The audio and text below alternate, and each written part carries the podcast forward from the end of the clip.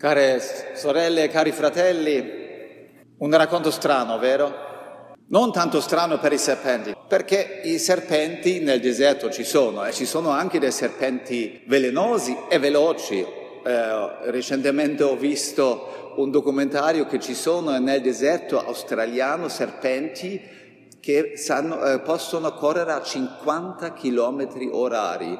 Ma non è strano per questo, perché i serpenti nel deserto ci sono. Ma è strano perché Dio si comporta in modo strano. Sembra un Dio offeso, un padre offeso che vuole punire i suoi figli con la morte. Ma è strano anche perché morte e vita vengono dallo stesso animale, sempre il serpente.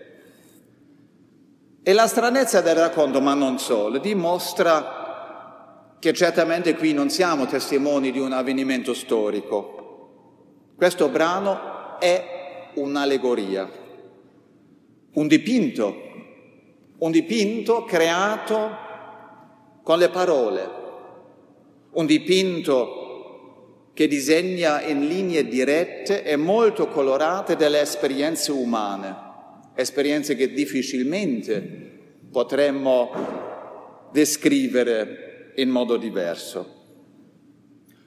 Per dirla in breve potremmo dire è un racconto di vita e di morte, o all'inverso, perché prima c'è la morte, di morte e di vita.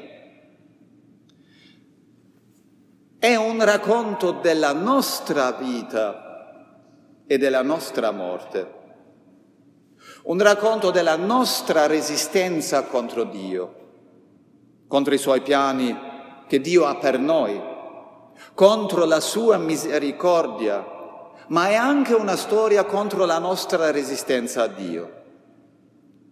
Visto come allegoria, anche per il nostro modo di vedere Dio, questo racconto è molto attuale. Quante persone ancora oggi fanno l'esperienza di un Dio severo che punisce?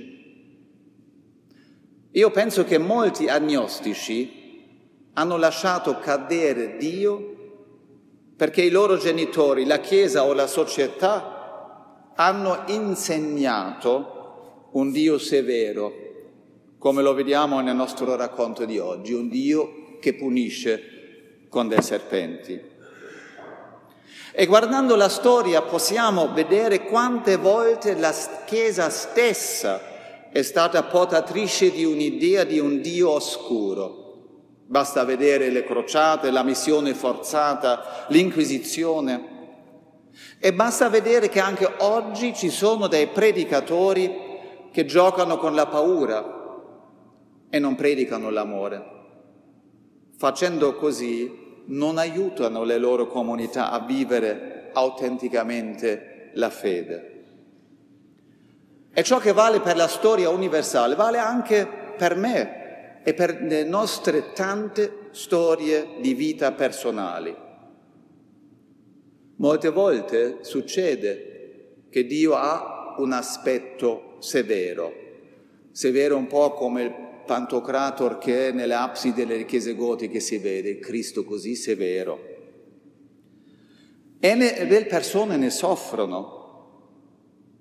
Una testimonianza secondo me drammatica, che mi è venuta in mente, poi vedrete anche perché, è quella del medico e psicoanalista Moser, che ha descritto le sue esperienze con il Dio tramandatogli, da, uh, tramandatogli dai suoi genitori nel suo libro che si chiama Gottesvergiftung, avvelenamento da Dio, quindi Dio mi ha avvelenato.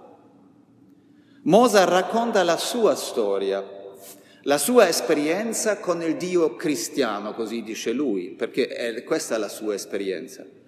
Quante volte lui si è trovato in difficoltà ad accettare un Dio oscuro che non accetta altro, come hanno insegnato i suoi genitori, che punire, e Mosa scrive che nel suo intimo questo Dio ha lasciato delle ferite profonde, anzi un avvelenamento profondo che solo un lavoro duro e faticoso è riuscito a superare.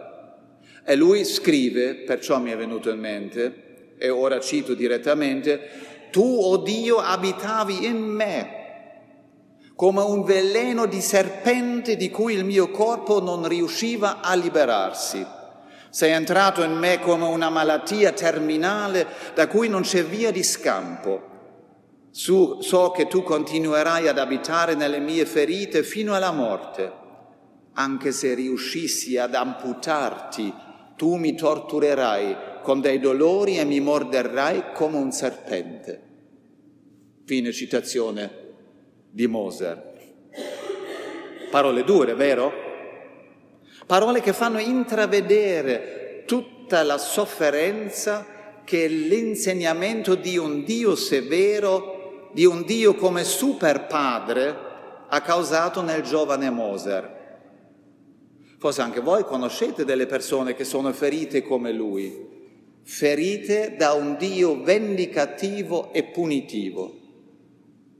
Ha quindi ragione la psicologia, oggi vedete che sono psicologico, è la psicologia che dice niente è più pericoloso delle parole, dei simboli e delle azioni religiose hanno il potere di salvare la vita dalla morte, ma se usati in modo improprio sono come un farmaco assunto con un dosaggio sbagliato, diventano un veleno mortale. Fine citazione. L'Apostolo Paolo sa qualcosa di questo pericolo, del rischio che sta nei simboli della fede e scrive sulla Santa Cena Ora ciascuno esamini se stesso e così mangi del pane e beva del calice, poiché chi mangia e beve, mangia e beve un giudizio contro di sé, se non discerne il corpo del Signore. Quindi la forza del simbolo che può diventare pericoloso. E Dio stesso vive questa ambiguità umana, morendo in Cristo sulla croce e facendo sì che la vita poi si dimostri più forte della morte. Ed ecco arrivati a Cristo.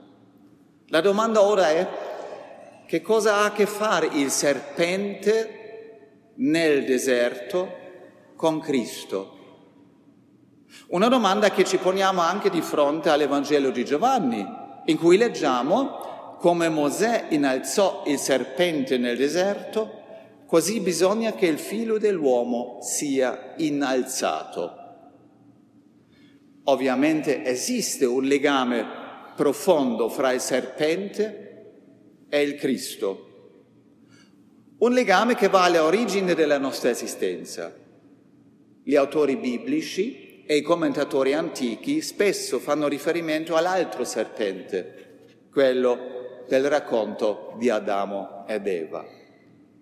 E dicono gli esegeti che quel serpente è il simbolo della mancanza di capacità di vivere nel campo del, eh, magnetico dell'amore di Dio. Il serpente è il simbolo della frattura fra essere umano e Dio. Cristo è venuto per guarire la ferita di questa frattura. Cristo ci libera dall'eterno tentativo di distruggere la nostra relazione con Dio e il mondo di conseguenza. E il suo messaggio è la vita non la si raggiunge tentando di diventare come Dio, il sussurrare del serpente in Genesi 3, ma seguendo invece il Dio diventato uomo. Gli antichi dicevano ancora Ireneo, Dio è diventato uomo affinché noi diventassimo dei dei. Oggi si dice Dio è diventato uomo per rendere più umani noi esseri umani. Così possiamo dire, sia il serpente, quello alzato da Mosè, sia il Cristo alzato sulla croce possono guarirci e ci guariscono dalla stessa malattia, quella che Søren Kierkegaard chiama la malattia mortale che assorbe tutte le nostre energie vitali e non fa altro che farci girare attorno a noi stessi e creare così un mondo in cui vige la morte, così Kierkegaard. la malattia mortale. Il peccato non inteso come una categoria morale, ma come il problema centrale dell'essere umano, di girare attorno a se stesso, quel problema è come il morso dei serpenti nel deserto. La psicoanalisi, oggi veramente tanti esempi psicologici, sembra affermare tutto ciò. Il medico e psicoterapeuta austriaco Viktor Frankl ha scritto tutti i miei pazienti, al di là della metà della vita, quindi al di là dei 35 anni, hanno come problema fondamentale e ultimo la loro spiritualità e il loro orientamento religioso.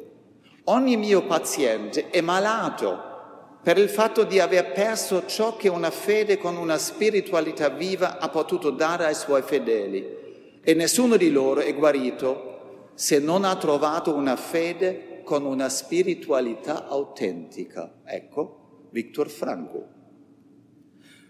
All'inizio abbiamo parlato dell'ambiguità di Dio, il Dio punitivo che poi comunque fa erigere questo serpente. Ma il nostro racconto, abbiamo visto, parla soprattutto della nostra ambiguità. E la vita è piena di contraddizioni. Già nei nostri primi giorni della vita ce ne siamo accorti tutti.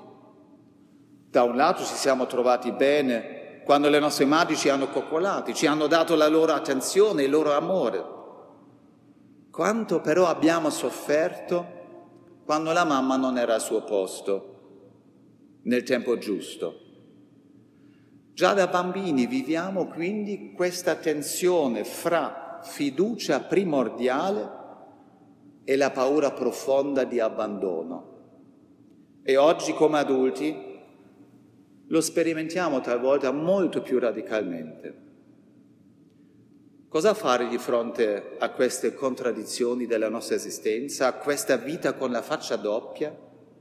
Fuggire? Non è possibile. Possiamo fuggire davanti da un Dio ambiguo, possiamo diventare atei, Possiamo fuggire da un mondo ambiguo e diventare eremiti, ma non serve. La fuga non serve perché la, i nostri problemi e la nostra ambiguità sono più veloci di noi, sono già lì quando noi arriviamo al luogo della fuga. Ricordate Mosè davanti al cespuglio in fiamme?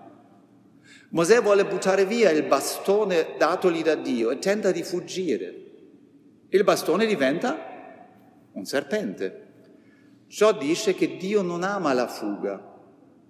Dio vuole essere il nostro proprio e il nostro Dio proprio in mezzo alle nostre contraddizioni, proprio in mezzo agli lati oscuri della nostra vita. Ciò nonostante molti fuggono. Oggi è più facile fuggire, vero? Le offerte di una società consumistica sono tante e possono anestetizzarci, ma sappiamo che il consumo, la fuga non portano la felicità né a noi né agli altri né al creato. Conosciamo bene le conseguenze drammatiche di una società consumistica. Invece della felicità c'è distruzione, sfruttamento e morte. Il Cristo crocifisso e risorto invece è il nostro punto di riferimento, che un'altra via è possibile, una via che porta a ciò che cerchiamo con tanta fatica senza trovarlo, se non ci facciamo trovare da Cristo. E la storia del Cristo risorto ci invita a reinterpretare la nostra storia, a trovare in Lui fondamento di vita priva di ogni ambiguità. Chiunque crede in Lui non viene giudicato, non deve avere paura, tanto che Giovanni scrive l'amore vero caccia via la paura. Concludo. Il racconto dell'Antico Testamento e più ancora la vicenda di Gesù vogliono incoraggiarci di vedere nella nostra personale storia di vita una storia di salvezza, come vita in cui niente e nessuno ci può togliere dalle mani del nostro Dio, diventato uomo per liberare il mondo dalle sue contraddizioni e portare la salvezza a tutto il creato. Amen.